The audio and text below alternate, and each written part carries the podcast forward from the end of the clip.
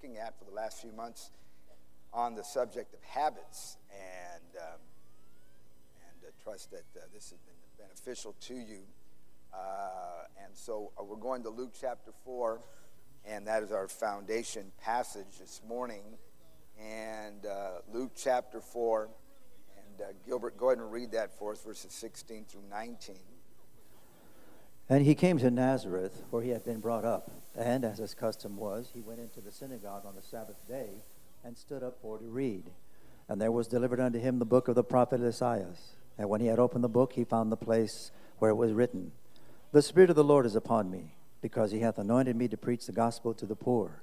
He hath sent me to heal the brokenhearted, to preach deliverance to the captives, and recovering of sight to the blind, to set at liberty them that are bruised, to preach the acceptable year of the Lord. Okay, so uh, what we are uh, talking about as we conclude is about establishing good habits. And so uh, our, our approach has been that God has created us to be habit forming people. That, uh, uh, you know, when you and I make a decision often enough, pretty soon that decision becomes easy. It becomes our default nature, and we tend to go down that road over and over again. Most people think of habits in a negative way, drug addictions, alcoholism, cigarettes, things like that. And we tend to associate habits with bad habits because people uh, get involved in these things and repeat them. And pretty soon, when they want to stop, they find that they cannot stop because these habits are now ruling their life. Uh, but this, what we're looking at to conclude this Sunday school is that same is true in a positive sense that you can establish good habits by making right choices over and over again so those choices don't have to always be difficult. The myth is that right choices are always hard choices and wrong choices are always easy choices. Well, that may be true for many people, but it doesn't have to be true for you. Probably every Sunday morning that we've talked about this, I've reminded you that uh, the fact that you're here this morning and for many of you, it wasn't hard to be here because this is your habit. This is you, you plan your night, Saturday night, you decide what time you're going to wake up in the morning, you get yourself ready, you come to Sunday school. And for many of you, it wasn't a big struggle because this is what you do all the time. Now, there are other people to decide to get up early and come to morning Sunday school is a struggle. It's a fight, it's a difficulty because they're not in the habit of doing it. Maybe they're in the habit of going to bed at 2 or 3 in the morning. And then, uh, you know, uh, the idea of getting up early and then getting motivated to come and sit in a, a class at 9.45 uh, where they could be doing something else. And so because they're not doing it regularly, same objective, and yet very, very difficult. I was thinking about the first time I went to preach in uh, Argentina, Buenos Aires, Argentina. It was back in 1991. And uh, as you know, Argentina is uh, uh, just right down below us. If you get on a plane and travel about 6,000 miles south, you'll hit Argentina. And they have a very peculiar culture. I was there last year. It's not, it's not as bad as it once was. But in Argentina, their culture is the culture of the siesta. And that is that people go to work at 9 o'clock everything closes at 2 o'clock, stays closed for three hours, and you go and you eat and you take a nap, and then all the businesses open to, at, at 5 again and remain open till 9. And, uh, and so people, dinner hour in Argentina is about 10.30 at night. Most restaurants don't even open up till 9 o'clock at night. And, uh, and so when I went there many years ago, the revival began at 9 o'clock each night. That's what time church was. And then after, I remember on a Saturday night, we, we had church, and then after church, we had a, a street outreach, and then we went to eat dinner about midnight. You go to the restaurants, and they're completely full. You stagger into your room at 2 in the morning, but nobody had Sunday morning service. They don't have Sunday morning services there because of the culture being so, uh, you know, this being the habit, the idea of these late hours. So churches didn't hold Sunday morning services, and even our fellowship in the early days, and I guess Pastor Mitchell went down there to preach, and you know, and they broke the news to him. We don't have Sunday morning service, and he broke the news to them. You're going to start having Sunday morning service because um, the last time we checked, Jesus rose from the dead on Sunday morning, even uh, even Argentina. You know, I remember I had a, a, guy from there tell me, well, you know, it was Sunday morning in Jerusalem, but that meant time wise that it was, you know. Said, no, bro. Sunday morning, Sunday morning. Uh, but what, what, what you had, though, is you had to confront, I mean, a powerful habit. That's all it was. It wasn't the devil, demons, and strong. It was a habit. It was the way our, our time is ordered. And so I was there last year. I hadn't been back for 23 years or something, and I went back last year. And, and uh, we had church on Sunday morning, and everybody was there. And, uh, and, uh, but, but that didn't happen. It's like, hey, I, I can overrule some habits, and I can establish good habits in my life. I, I mentioned last week, uh, just to remind you, the, the story of Teddy Roosevelt, who today uh, is known as a great outdoorsman, big game hunter, physical fitness. He's the first president to uh, really champion exercise and physical fitness and, uh, uh, you know, do all of that. Uh, and yet his story was the exact opposite. He was a, he was a mama's boy whose father was never home, raised as in, in wealth in Manhattan, uh, and uh, asthmatic, sickly, and you know, concerned about his health. His mother sent him up to New England to spend some time outdoors to help his breathing. And he fell in love with the outdoors, became inspired by the man who kind of took him under his wing, took him on some hikes, and he changed his habits. He went from being a sickly, weak mama's boy to becoming the champion of fitness and outdoors and uh, all that by a decision of his will that what I'm going to do is I'm going to change my habits. And today, people know him the opposite of what he was because he understood this. You can change your habits. You may not uh, be able this morning to say, you know what, I'm going to dunk a basketball. That's my goal in life to dunk. Maybe if you get a six foot basket or something like that, uh, you, you know, you can't change your gifting. But you can establish good habits to make you productive. You say, man, you can do that. Man, you, you, you say, well, I want to be, uh, I want to be a, a great singer. Well, you know, I don't know if that's going to be the case. All right, and so, but you can say, you know what, I do want to learn to hold a note.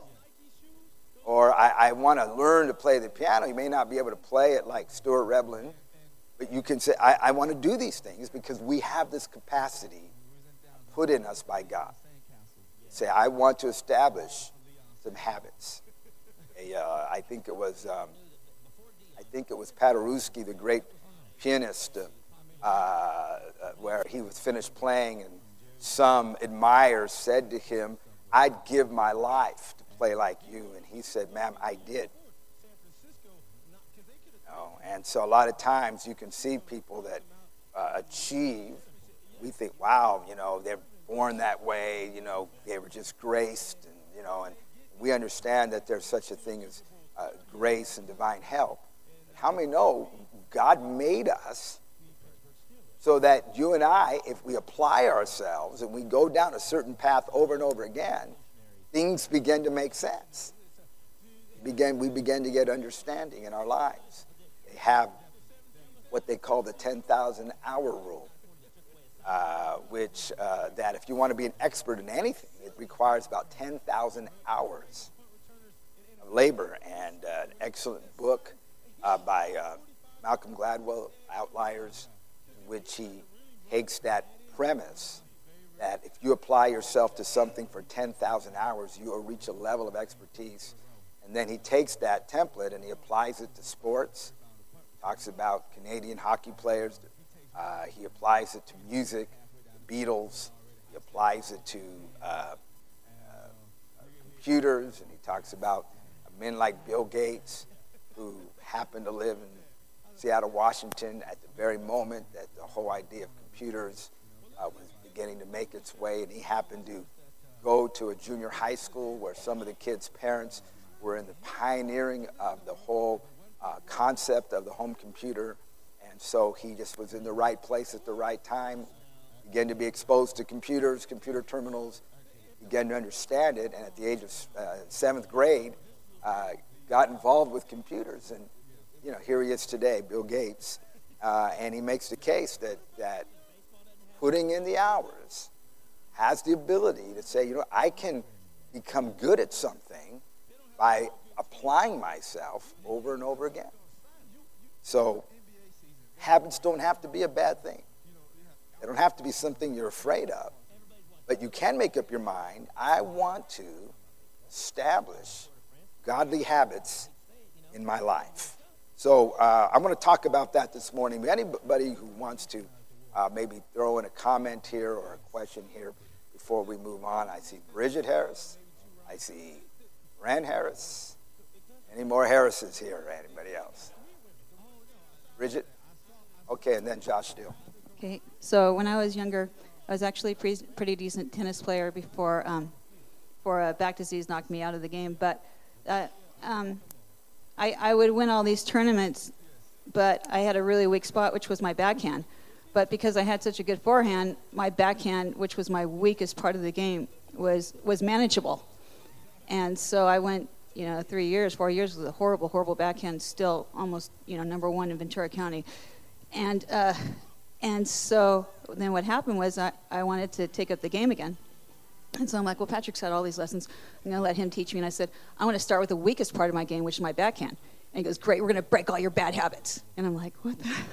and so he's like, and so, and so I had never realized to, you know, do something like that. Attack, attack, attack. Know what you're doing. No, no, move forward on the ball. And all of this stuff. It was like, it was painful. It was hurting. It was, but it was, it gave me a revelation that if I could, if I could conquer this, then it caused me to start looking at the areas of my business. I'm like, okay, what's the weakest part of my business? Oh my gosh, it's this. It's your laziness. You can't run a business being lazy in this area. You can't. And then, of course, caused me to look at my spiritual life. And when you do that, say, okay, I'm going to conquer the weakest area of my spiritual life, especially with a fast coming up. It's amazing when you say, I'm going to look at the weakest areas of my life and I'm going to go after them the same way I would go after this tennis ball, the way I'm, same way I'm going to go after this it gives you a whole new revelation of yourself, and you're like, oh my gosh, I really am like this, and I'm going to do everything to conquer this. And it was interesting because just it just came out of it, just a simple thing, just okay, I'm going to I'm going to beat this weakest part of my game, and then business, church, my my relationship with God, and and I, anyway, it just gave me a whole new revelation about if I can do this, then it improves every other area of my life. Yeah, very good. You know, they say that. Um, uh, a lot of times, these companies, uh, when I, uh, I think this is true, maybe I'm wrong, maybe you can correct me or add to it, but that, that when Toyota opened up here, their plant here, they weren't looking for auto workers from other companies to staff their plant because they wanted to teach them the habits of a Toyota, an op, Toyota operation. And they found that a lot of times these people come from Detroit and other places, and this is how we did it at Ford. This is how we did it at GM. And they had to find out that before you can train them, you have to untrain them. And uh, like Bridget's saying, is that a lot of times, you know, we have certain habits and tendencies. And uh, in order to establish new habits, you have to a lot of times realize that what you've been doing all this time, or maybe your, your comfort level, your comfort zone, is not necessarily a good habit and and have to confront that. Say, wow, you know what? I, you know, I thought this was. I thought I was doing great. I thought that this was the way it's supposed to be. And then someone would come along and say, no, no, no, don't do it that way. Uh, how many know that can be a bit uh, humbling times? Uh, Brent. Um, I'm always careful about making marriage comments just because I know I've only been married six months. But um, uh, I remember we were coming back from our honeymoon. We had just a, a great time in Cancun, and we were flying back uh, to San Antonio's late Friday night, and uh, and then the person that picked us up wanted fellowship with us till midnight, and um, and so I remember we, we were leaving Whataburger, and it was our first time as a married couple going to our apartment, and uh, And I remember I told Sarah, I was like, we're going to morning prayer. And, uh, and so I, every everything inside me didn't want to. I mean, we had every excuse. We had just come back from our honeymoon. We were newlyweds, but I said, we're going to we're going Saturday morning prayer. And uh, sure enough, we woke up 7:30 in the morning. We went to morning prayer, and uh, and uh, that was the first Saturday. And, and since then, we haven't missed any. And not only that, that led us to Monday morning. Okay, even though this is our first week, even though you still, even though you still have a few days uh, off from work, we're going to go to morning prayer. And uh, we established a morning prayer Monday through Friday, uh, or Monday through Saturday. We're going to meet morning prayer. And we look back six months later, and there's only been a handful of times that we've missed it. And uh, and I, I look back and I said, you know what? There's things that we established in our, in our marriage, good habits and it's worked great for us. And I'm so grateful that I said, you know what, even though we had every excuse, even though we could have said, you know we don't we don't need to go to morning prayer, you know, this is self righteousness and this and that. I said, no, we are going to go, and and the blessing that our marriage has because of this simple decision just to go to morning prayer. Yeah, good, very good. Josh. Uh, kind of on a, a humorous note, just the power of a habit. Uh, when I first started my job, we were really having troubles getting uniforms for me, and I couldn't really do what I wanted to do uh, without a uniform. And so uh, the per- we had a person just leave the company, and, and uh, that person happened to be a female. And so I said, you know what, just try on her shirt, see what happens. And so, half jokingly, I went in, I tried it on, and I could not, for the life of me, button that shirt. Uh, female buttons are on the opposite side, and I'm sitting there for five minutes trying to put a button through a hole. And, I, and it was right when we started the Sunday school. I'm like, that's the power of a habit. Yeah. And so, on that note, you know, sometimes you establish good things in your life, and uh, uh, you do it over and over and over again, and it becomes nearly impossible to do something against that. Um, going with your family when, when uh, people are trying to make you do things that you're not comfortable. It, it's easy to say no when all you've ever done is said no. And so it's a power. That's uh, encouraging. Yeah, yeah So, if you would have been very, able to button good. that thing up without thinking, that would have been a bad thing there. Amen. Okay, um, so let's let's talk about then some basics here. What are some habits that we should establish now as Christians? Because we could talk about good habits that inform our Christian life, and you should be a hard worker, and you should get up early, and a penny saved is a penny earned, and, and all of that. But I want to just talk about some uh, habits that every one of us should establish in our lives uh, and, and fight for them. And I understand I'm talking to mature Christians and people that have been around a while, but truth is, you can be a church goer and still have a lot of bad spiritual habits. And, and you can't just say, well, you know, I'm not like that, I'm not super spiritual, and, you know, or this and that. But when it comes down to it, truthfully, it's because we just haven't made it a habit.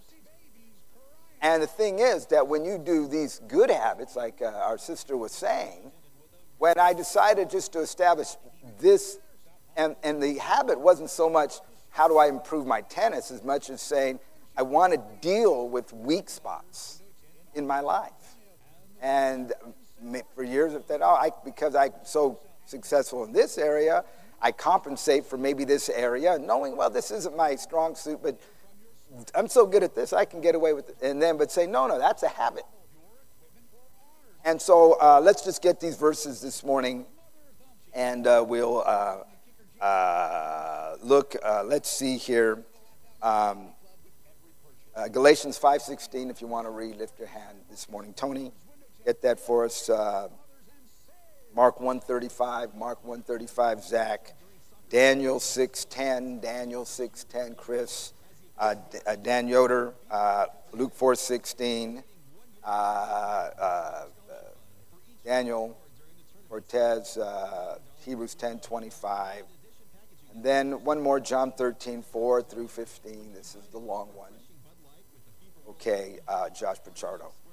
All right, now let's talk about uh, some establishing some good habits. Uh, and, let's begin with Galatians 5:16.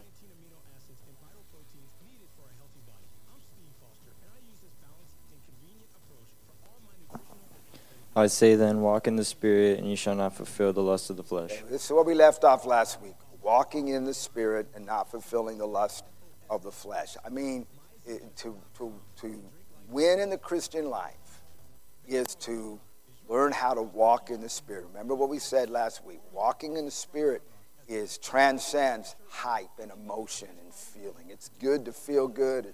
It's great to be excited.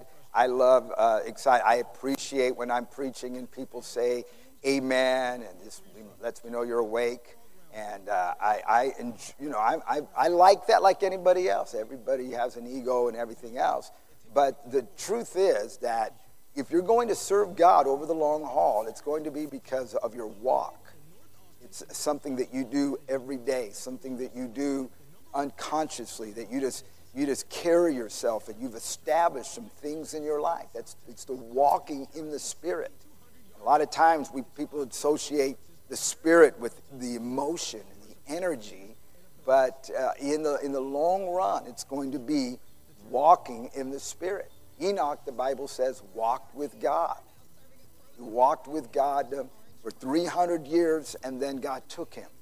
So this was not the hype or the emotion, but it was a decision to establish a regular daily pattern. And the Bible says that uh, victory over the flesh and over the lusts of the flesh has more to do with establishing godly habits or walking in the Spirit than anything else.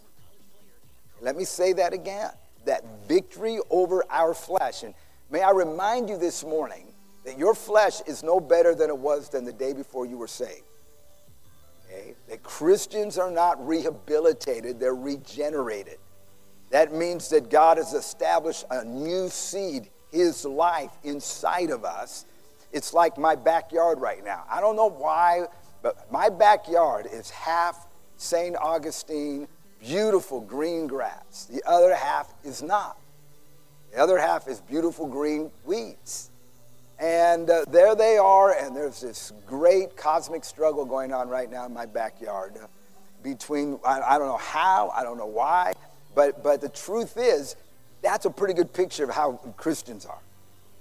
We've got some uh, beautiful green life of God promises, uh, the incorruptible seed working in us. You're not the man or woman you used to be. Thank God you're changed, you're transformed. But how many know there's some weeds in there? No? There's some tares among the wheat. There's some, there's some things that are still there. And victory over your old nature. I, I mean, it's great to come and hear a Holy Ghost sermon and come here and lay hands on you, you know what I mean? And you uh, renounce and break this. And, uh, and, and, and I'm not minimizing there. That has its role. That moves us down the field. I understand that. But when it's all said and done, you're going to discover that it is the establishing of godly habits that will give you the greatest level of victory in your life over your old nature. That to come and to be in a dynamic church service, uh, go off to a conference uh, and, and, and do these things is great. But if you leave and there are not established in your life habits, godly habits, then uh, it, it's like uh, your team that scores 100 points but gives up 150 points. You're playing no defense. There has to be in you, say, you know what, I must have this in my life. Know, I've preached many, many years, and I've met various personality types, and I've met people that when they're doing good, they do great. I mean, they're that's you know, on fire and everything. They have prayer meeting. I mean, they'll just get down on there and pray for an hour, top of their lungs, veins sticking out, you know, just, just you know, everything there. And yes, amen. I think of a young man I know from another place I've known him since he was about eight years old. And uh, I remember after uh, being out for a while, going back, and, uh, you know, I, he's now an on fire front row. I remember before the service would start, he would stand up and start clapping. I mean, like this guy, street preaching, reaching out to young men. And then I come back, and where, where is he? Well, he'll be out next year. So then, you know, I come back, and he's out. Back front row, excited, for, you know. Come back. Well, he's, he'll be, he's back in, but he'll be out, you know. And, and the thing is, that's one thing to say, but I'm talking about for 20 years it's been like that. That's last time I was in conference, he was there, and I was talking to him. He's no longer a 15 or 25 year old. This brother's now in his mid 40s. Eat down. Can hardly look at me. And I mean, I felt, I felt a real compassion for the guy. But, but this, uh, for all of his excitement and energy, somehow never translated into some good habits. You're going to have to have. And that is going to hold back the torrent of your flesh. Still wants to operate, say, I must have in my life some good habits. Okay, three very obvious habits I want to touch on this morning, and I'll appreciate your uh, good input. First of all, establish in your life the habit of prayer. Going to have to, prayer has to become your habit. Prayer does not have to be a struggle.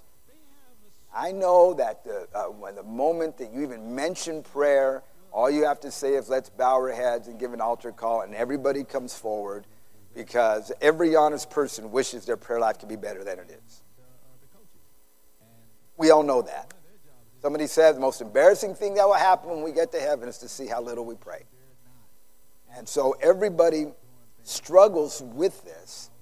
But the truth is that prayer can become a default. Something inside of you that feels the deep need to pray and to seek his face. The person that I would worry about is not the person who feels like, man, I need to pray more and gets convicted. It's the person who feels no need to pray at all.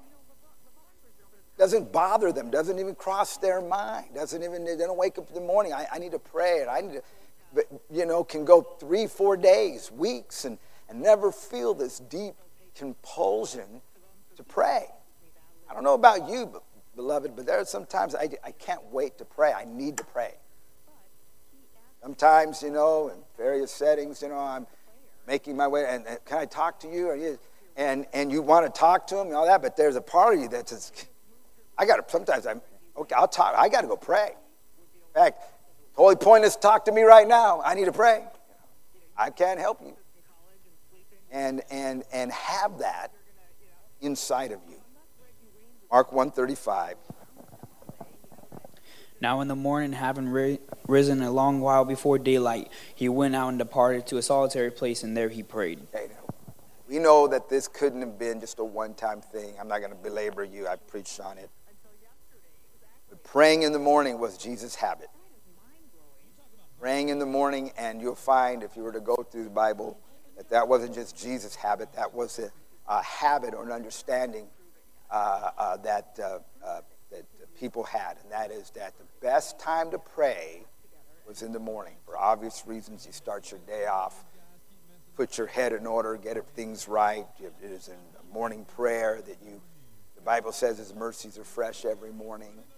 Uh, you know, you are the most productive in the morning. You know that? You don't know that your boss knows that. You get more work out of somebody in the morning time than in the afternoon this is the time to engage yourself. Uh, uh, uh, do not uh, lose morning prayer in your life. And the way most people lose morning prayer in their life is because they stay up too late the night before. Right? We know that. Thank you, Instagram. Thank you, Facebook. Amen? Thank you, Internet. And that's why, and, and you know, uh, that is what is killing most people's victory over morning prayer.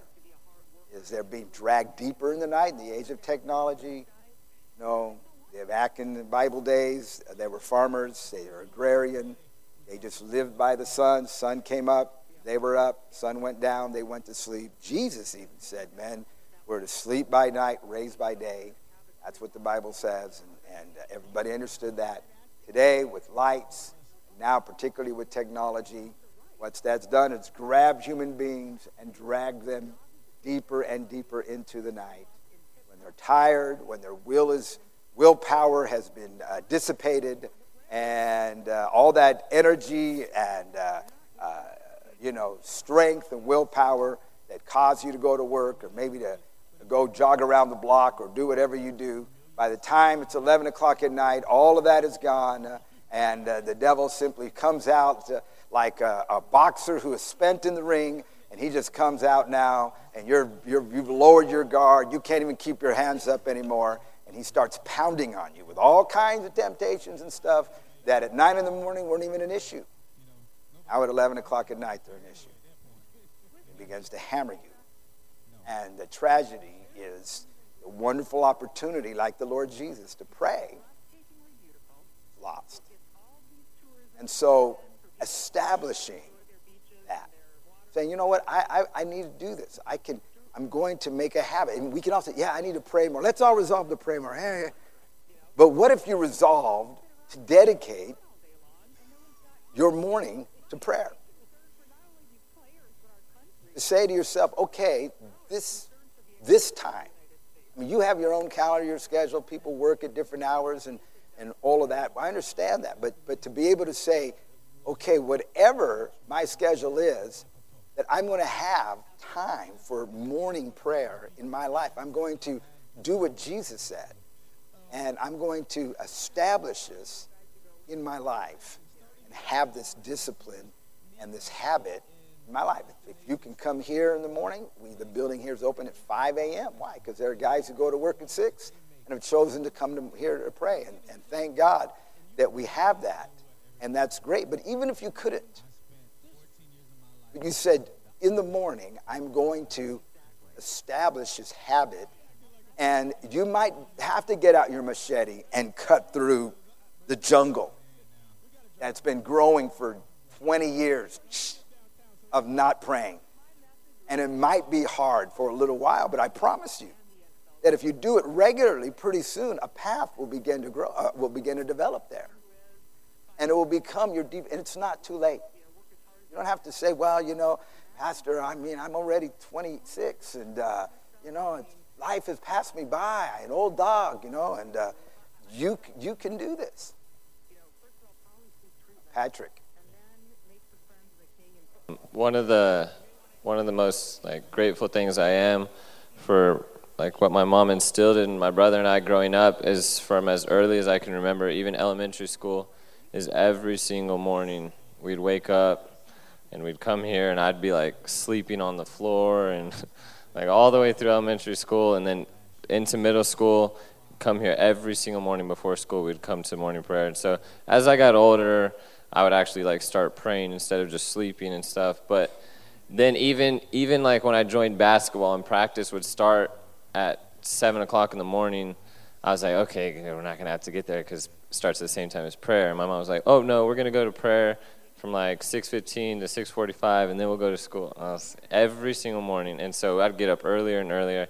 And even mornings where I was sick, and I would just say, I'm gonna stay home and pray here she would make sure that like I set at least 30 minutes aside at home. She would like say, "Put your phone away, put this away. We're gonna sit down and pray." And so, growing up, it was instilled in me day after day after day. Even when you didn't want to do it, we'd still come here. And now I look, Brent's married. He every single morning we still see each other here at morning prayer, and it's to the point now where, like, if one of the one of the other mornings I had to, I was driving up to Austin uh, for practice, and so I didn't come to morning prayer. And Brent calls me. He was like, "Hey, where are you at? Is everything okay?"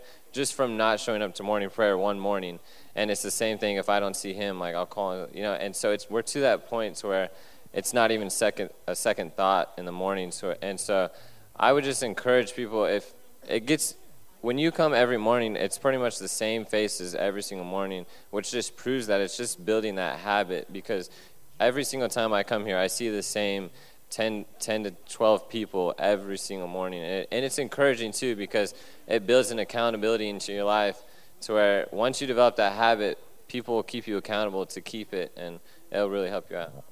Well, I'm running out of time, but I, I, will tell you what, let me just throw this in. You know, when I was a young pastor, way back in the early 80s, uh, we had seen a revival in Las Vegas. We had a lot of young men and I remember uh, we'd have morning prayer, and I had all these young guys. And so you got to understand Las Vegas, New Mexico. Nobody worked. I mean, unemployment rate was like 15%. In our church, it was like 50%. Uh, and so there were these young guys there, you know, they were young and stuff, but they didn't, they didn't, I don't know how this came about, but we wanted a prayer, and so I wanted these guys to pray. And so what we would do is we would get up early in the morning and we would meet, and then we would go drag these guys out of bed to bring them to morning prayer. And uh, the parents would, you know, some of them were teenagers, and the parents were like, oh, we want our son to pray. And so, you know, and I don't recommend this, but I mean, we would go in and the guy would be sound asleep, and we would jump him and, uh, and uh, drag him literally out of his bed and shame him into getting dressed and take him to morning prayer. I don't do that anymore, you know, because you got to want to do it. Get prayer, you cannot build a habit unless you're willing. Say, I want that. Now, how, do I feel like doing it? Absolutely, I feel like doing it. You know, I remember uh, some of the things we did, but you, you know, you've got to somehow you've got to want it. Okay, when uh, uh, Patrick says, when I'm a kid. My mom made me," but he's not a kid anymore, and so it's something inside of you. I say, "I want this." Daniel six verse ten. And when Daniel knew that the writing was signed, he went home, and in his upper room, with the windows open towards Jerusalem, he knelt down on his knees three times that day and prayed and gave thanks before his God, as was his custom since early days. So, so we know that Daniel knew that they have outlawed prayer. These uh, uh, uh, jealous, envious, uh, political hacks were upset that Daniel was being promoted.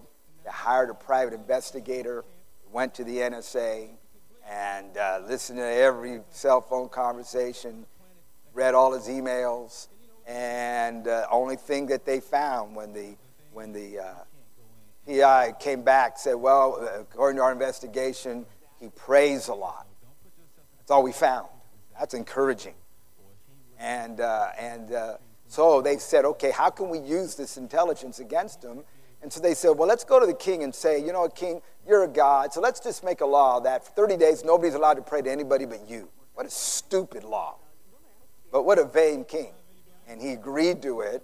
And so he signed this law, and, and the law was if anybody prays to anybody but me for 30 days, you're going to be thrown to the lions. I mean, it's like, what's wrong with you? And so as soon as they, they maneuvered this guy and he signed the law, and, uh, according to their law, uh, once the law was given, they couldn't be rescinded. And so they immediately uh, uh, were waiting and they trapped Daniel with secret microphones and cameras and everything else. Um, and, uh, and Daniel, knowing this, uh, but the guy's habit is so strong to pray that he can, the idea of not praying for 30 days is ludicrous. You know, in our mind, you would, you know, it's okay, I'm going to pray, but I'm going to just get into my closet where nobody can see. And, what are you doing? Oh, I'm just, you know, like when people are embarrassed to pray over their food in public. You know, what, are you okay? Yeah, something in my throat. And uh, he, he, he, the Bible says he throws open the window, kneels towards Jerusalem, and begins to pray, knowing full well that all of these people are watching. Why? Because that was his custom. Because the habit of prayer was so strong in him that under great duress, in Daniel's mind, is not the time to stop praying, it's the time to start praying. You know the old saying that people are like tea bags, you only know what they are in hot water. You know, when you're under pressure, whether or not you are a prayer is going to come out. I've seen people uh, who I never see in morning prayer until a crisis of life hits, and there they are grabbing hold of the horns of the altar, and that's a good thing. I believe that before I was afflicted, I went astray, but now I've kept your word. I know affliction can inspire us to pray. But let me just throw this at you. Wouldn't it be a more wonderful thing that when crisis hits, you already have that in place in your life? And he, he, he, the Bible says he prayed. I need to move along. Second habit that you should establish in your life is the habit of coming to church. Church ought to be a habit. It ought to be a habit. It ought to, it ought to be uh, not uh, an occasional thing every once in a while, but a very important habit. Luke 4:16. So he came to Nazareth where he had been brought up, and as his custom was, he went into the synagogue on the Sabbath day and stood up to read. Okay, now we have been using this verse where the Bible tells us that the Lord Jesus went to the synagogue as his custom was. I, we have used this as our foundation uh, passage for this verse uh, uh, uh for this Sunday school because Jesus was in the habit of going to synagogue. This, this, you know, when we look at his life, we see the habit of prayer and we see the habit of assembly that's in him. Now, you might say, well, come on, Pastor, this was, uh, you know, Israel 2,000 years ago. Well, that would, that would be easy to do. Well, just because it was something that everybody did doesn't mean it was wrong. The idea of assembly was something that had been ingrained in that culture and thereafter for many, many other cultures of people that have said, you know what? I'm going to give God time in my life and I'm going to assemble is something that had been practiced uh, for many, many centuries. We are living kind of an unusual age in the last 50 years here in America where you have a lot of Christians who no longer have that habit in their life. The idea that Sundays belong to God and that that is what I do on Sunday and that's not optional is something that is a relatively new concept in religion. Today, people a lot of time, well, I'm a Christian, but I don't go to church, or I'm against organized religion, or I go where the Spirit leads. Uh, uh, we see today that many of the uh, modern churches and the mega churches have decided to market church as if you were marketing Walmart or anything else, and that is we're going to market convenience. We're going to make Christianity as convenient as we can so that you will come to our one stop mega church than the idea that you're going to adjust your life around your worship. We're going to let worship and we're going to let worship be adjusted to your life. So here in San Antonio, there are many churches that have Saturday night services now. In fact, they call them Saturday night Sundays. And uh, uh, this is where you can go to church at 6 o'clock on a Saturday night and you've fulfilled your duty, you've done your obligation, and you're free to, uh, you know, go and do whatever you got to do on Sunday. And, you know, for us to grow up in the Catholic Church, that was nothing new. I was not a devoted Catholic, but I knew that if you got Mass out of the way on Saturday night, you, were, you could go drink all you want and have to get up Sunday morning. I didn't understand a lot, but I did pay attention a little in catechism. And uh, I, knew that, I knew that you could fulfill your obligation and get it out of the way. And, and, and I remember getting saved, and I would, tell people, and I would throw that line because they all knew it. I would have never dreamed that this would become the way to do it now in, in, in, in uh, evangelical Christianity. That the assembly was no longer a habit formed. Sunday mornings belong to God, but now it's, well, this is optional. And so Hebrews 10 25. Not forsaking the assembling of ourselves together, as is the manner of some, but exhorting one another, and so much the more as you see the day approaching. So here we are being warned not to stop assembling ourselves together and folded into that word of encouragement is that closer we get to the end, more we're going to see that habit being lost in many people. Okay? Don't forsake the assembling of yourselves together, but encourage one another so much the more as you see the day approaching. So already, the writer of Hebrews is saying, going back 1900 years, he's saying that we're already beginning to see this habit being lost in some believers and they are now forsaking the assembly. And that he said, look down the road, this is going to be a bigger issue. That staying faithful to the assembly is something you and I are going to have to fight for as we move closer and closer towards the end and establishing this as a habit in our lives. Okay, anybody want to Open uh, right here, Mr. Medrano. Anybody else? Yes, Dan. Anybody else? All right, Christian. Yes, uh, I'd like to say uh, on, on habit is one of the most powerful things to have in Christian life uh, for reasons for reasons that we can uh, relate real close to God. God will show us even in prayer who to pray for and who is uh, having problems. Might be uh, financial problems, might be uh, marriage problems. And I pray that when I pray, I ask God, show me, God, what you're doing when I pray. And He shows me. And I tell people that I've been praying for them, and things uh, will come to a very good understanding with God because God is always answering our prayers. And we thank God for the wonderful opportunity these days that He's given us to have the habit of prayer and also to have the habit of coming to church.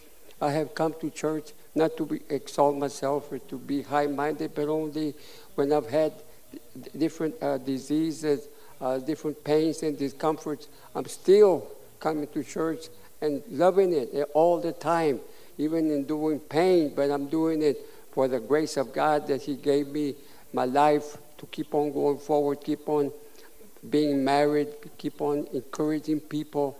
And the last thing I want to say is right now is that prayer works. I pray in Jesus' name. Amen. Very good. Who's Christian? And did that yeah. somebody else? No, it was me. Um, one of my happiest memories when I was a kid was um, we would go to our grandpa and grandma's in uh, Oregon, and they lived in a very a real small town called Barlow, Oregon, and um, you know we would go there, and then like on Sunday there was like a little community church, and they would you know actually ring the bell when um, church started and stuff, and so um, it was really amazing because you know uh, a lot of people walk to church and some people would drive. But as you begin to make your way to the church it was like the whole community was like um, uh, migrating to the church.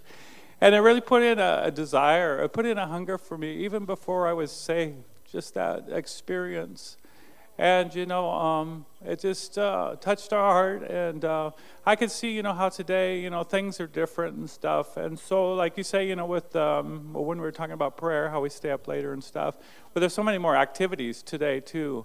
But you know it was really neat because um, i mean it was just um, it wasn't just like a few people going. As you were walking alongside we grandpa and grandma would make us walk to church but there would be the sidewalks would be loaded with families. Wow. And they just, you know, be ringing the bell and stuff. And, you know, there's little conversations going back and forth and stuff. And so it was just a real, it was a neat experience. And it put in a desire for, in our hearts to go to church even before I got saved. Later on, I got saved and it, it all came together.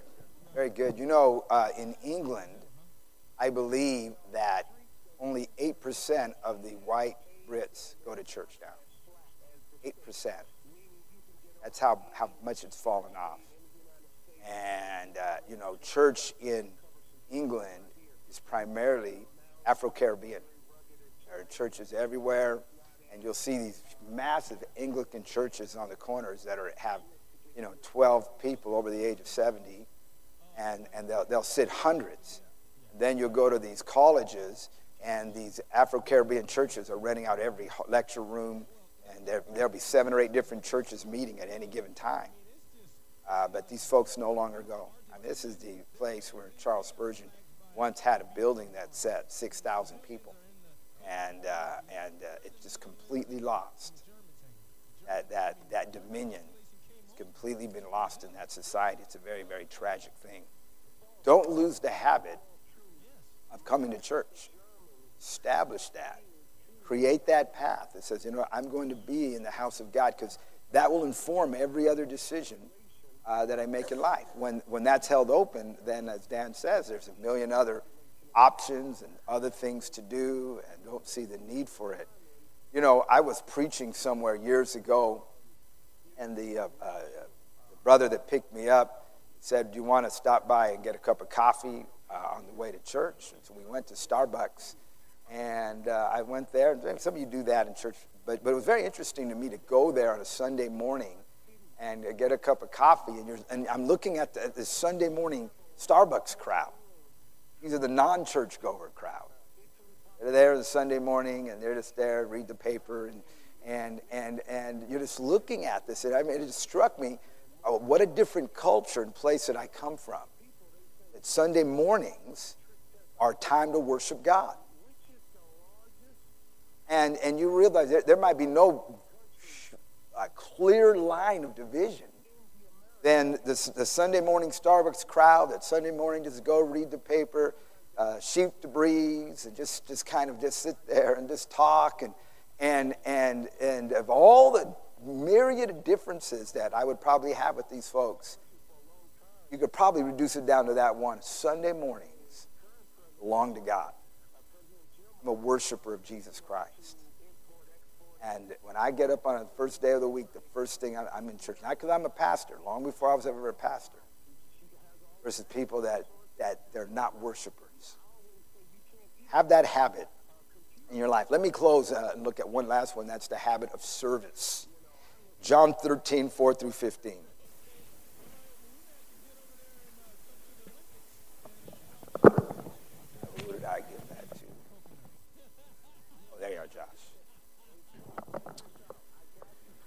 Jesus got up from supper and laid across his garments, and taking a towel, he girded himself. Then he poured water into the basin and began to wash the disciples' feet and to wipe them with the towel with which he was girded.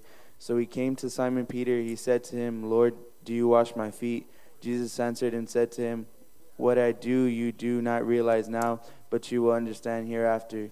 Peter said to him, Never shall you wash my feet. Jesus answered, if I do not wash you, you have no part with me. Simon said, Lord, then wash not only my feet, but also my hands and my head. Jesus said to him, He who has bathed needs no wash needs only to wash his feet, but is completely clean, and you are clean, but not all of you. For he knew the one who he was betraying. For the reason he said, Not all of you are clean. So when he went and washed their feet and taken his garments and reclined at the table, he said to them, Do you know what I have done to you? You called me teacher and Lord, and you are right, for so I am. If I then, the Lord, said the teacher, washed your feet, so you also ought to wash one another's feet. For I gave you an example that you should also do as I did to you. Uh, see if you can pull up uh, 1 Corinthians 16, 15, Brent, real quick. Okay, so we have as a final thing, and that is develop the habit of service. Service or serving others is a habit. Just as prayer can be a habit, coming to church can be a habit, having a habit of serving is something that it's not becomes not hard to do, but something in you desires to minister and help other people. So we have this picture again of the Lord Jesus who they walk into the Last Supper.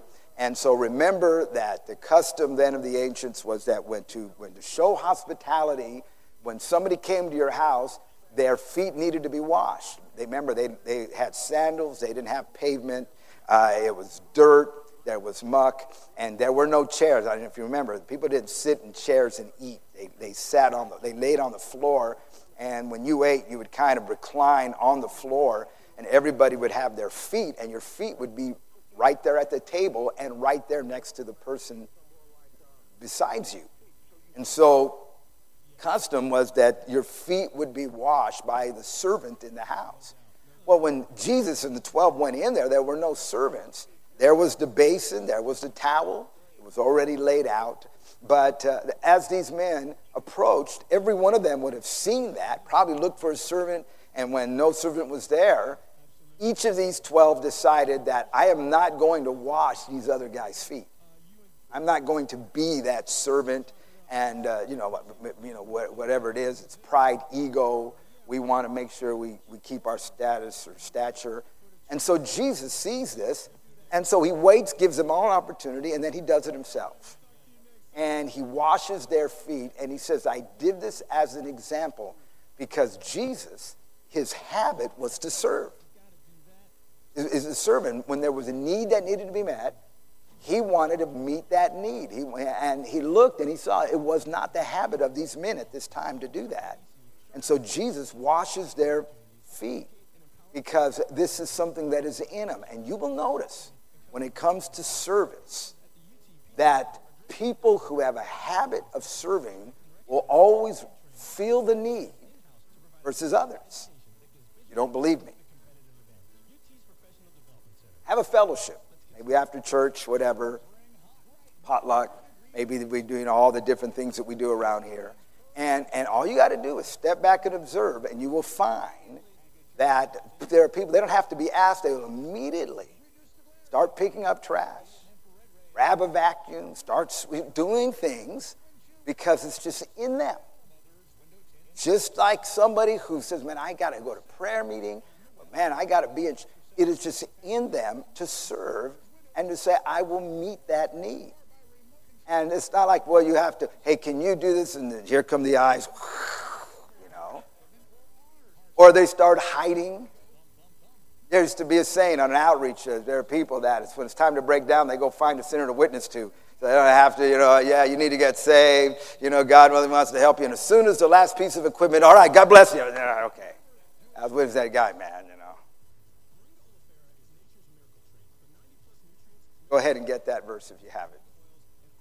Who wants to read that? Oh, there it is. 1 Corinthians 16, 15. Anybody want to read that? Okay. Tony. No, I'm going a little long, but I got to close up right here. I beseech you, brethren, ye know that the house of Stephanas, that it is the firstfruits of Achaia, and that they have ad- addicted themselves to the ministry of the saints. They have addicted themselves. He was an addict. You would have seen Stephanas, he would have had tattoos up one side and down the other. No, he didn't. But he was addicted to the ministry. What he's saying is that him and his family were hooked. They were need meters. They were the first fruits. You know what that means? The first fruits, it means they were one of the early converts of the church. Was an old disciple. He was one of the guys that in the photo album of the church would have been there in the earliest days as kids were little babies. Now, many years down the road, he's a prominent pillar in that church. And Paul says, This family have addicted themselves. This is an addiction, this is a habit in them to want to serve and minister. And, and, you want to build a habit? Build a habit. Say, you know, I, I want to serve. I want to be the one that when a, an opportunity comes, it's not, you know, the thing, uh, can I do this? Pastor Mitchell, I remember him saying that when he started traveling around the world, he'd ask two questions. Question number one, when he landed somewhere, is, Do you want me to go here? Number two is, God, then what can I do? You got to addict yourself to say, I- have got to do this. This is not the time say, Well, it's time for me to back out of ministry, you know, and just kind of let the younger people. When it's your habit, you can't do that. Maybe, maybe there are stages in life. Maybe it's a different ministry, but there's something that says, I want to be a need meter. I want to fill. John Henry Jowett, I'm going to wind up with these two thoughts. John Henry Jowett tells the story that he once traveled overseas on a ship. And uh, he said when he was, uh, went down into the hold, his sleeping quarter was a piece of wood, plywood, with a sheet over it. He was very sick, very seasick, and uh, he was just miserable. And he's on this, and so he's so sick that he goes up uh, to get some fresh air, try to get a handle on himself. He feels a little better, and he goes back down to the hold. Uh, and there, sleeping on his bed, is another sailor, sound asleep. And he's kind of awkward. They didn't know what to do. Uh, and so he, excused me, and the man just said, Go to my bed. Uh, don't bother me. And so John Henry Jowett went to the man's bed, and lo and behold, it was a very comfortable mattress. And he fell right to sleep and he slept well. He woke up refreshed the next morning, feeling a little bit guilty that this man slept on his plywood and he slept on this man's comfortable uh, mattress. And so he went to this man and said, Sir, you you switched beds with me in the middle of the night and you allowed me to sleep on your comfortable bed. Why did you do it? man responded and he said, I saw that you were sick and sleeping on a board, and I knew you wouldn't accept my offer for a trade. So I waited till you got up to trade your bed so you would have a chance to sleep. Jowett was puzzled, and then the man went on and said, I am a missionary in Africa on furlough. I saw you were sick and uncomfortable, and I just wanted to help. And Jowett made the point. He said, that Here's this man, he's been a missionary in Africa because he's addicted to the ministry. So now, coming back, totally different set of circumstances, doesn't matter. I just want to serve. When, when, you, when this is a habit, it's not because you've got a title, not because you carry a position. It's just something in you just says, I just want, how can I help? We're going to finish with this poem, and then next week we'll begin with our conference classics. Here's the poem here. You got this. Uh, do we have it? All right. It is mighty hard to shake me it, in my brawny arms I take thee. I can either make or break thee. I am habit. Through each day I slowly mold thee. Soon my tightening chains enfold thee. Then it is with ease I hold thee. I am habit. I can be both good and vile. I can even be worth your while. Or the cause of your bitter cry, I am habit. Oft I've proved myself a pleasure, proved myself a priceless treasure or a meanness past all measure, I am habit. Harmless though I sometimes be, yet my strange force is like a magnet, like a great and greedy dragnet, I am habit. Though you sometimes fear or doubt me, no one yet has lived without me. I am present all about thee, I am habit. Choose me well when you are starting, seldom is an easy parting. I'm a devil or a darling. Habit. All right, we're going to start in a few minutes. The Lord bless you.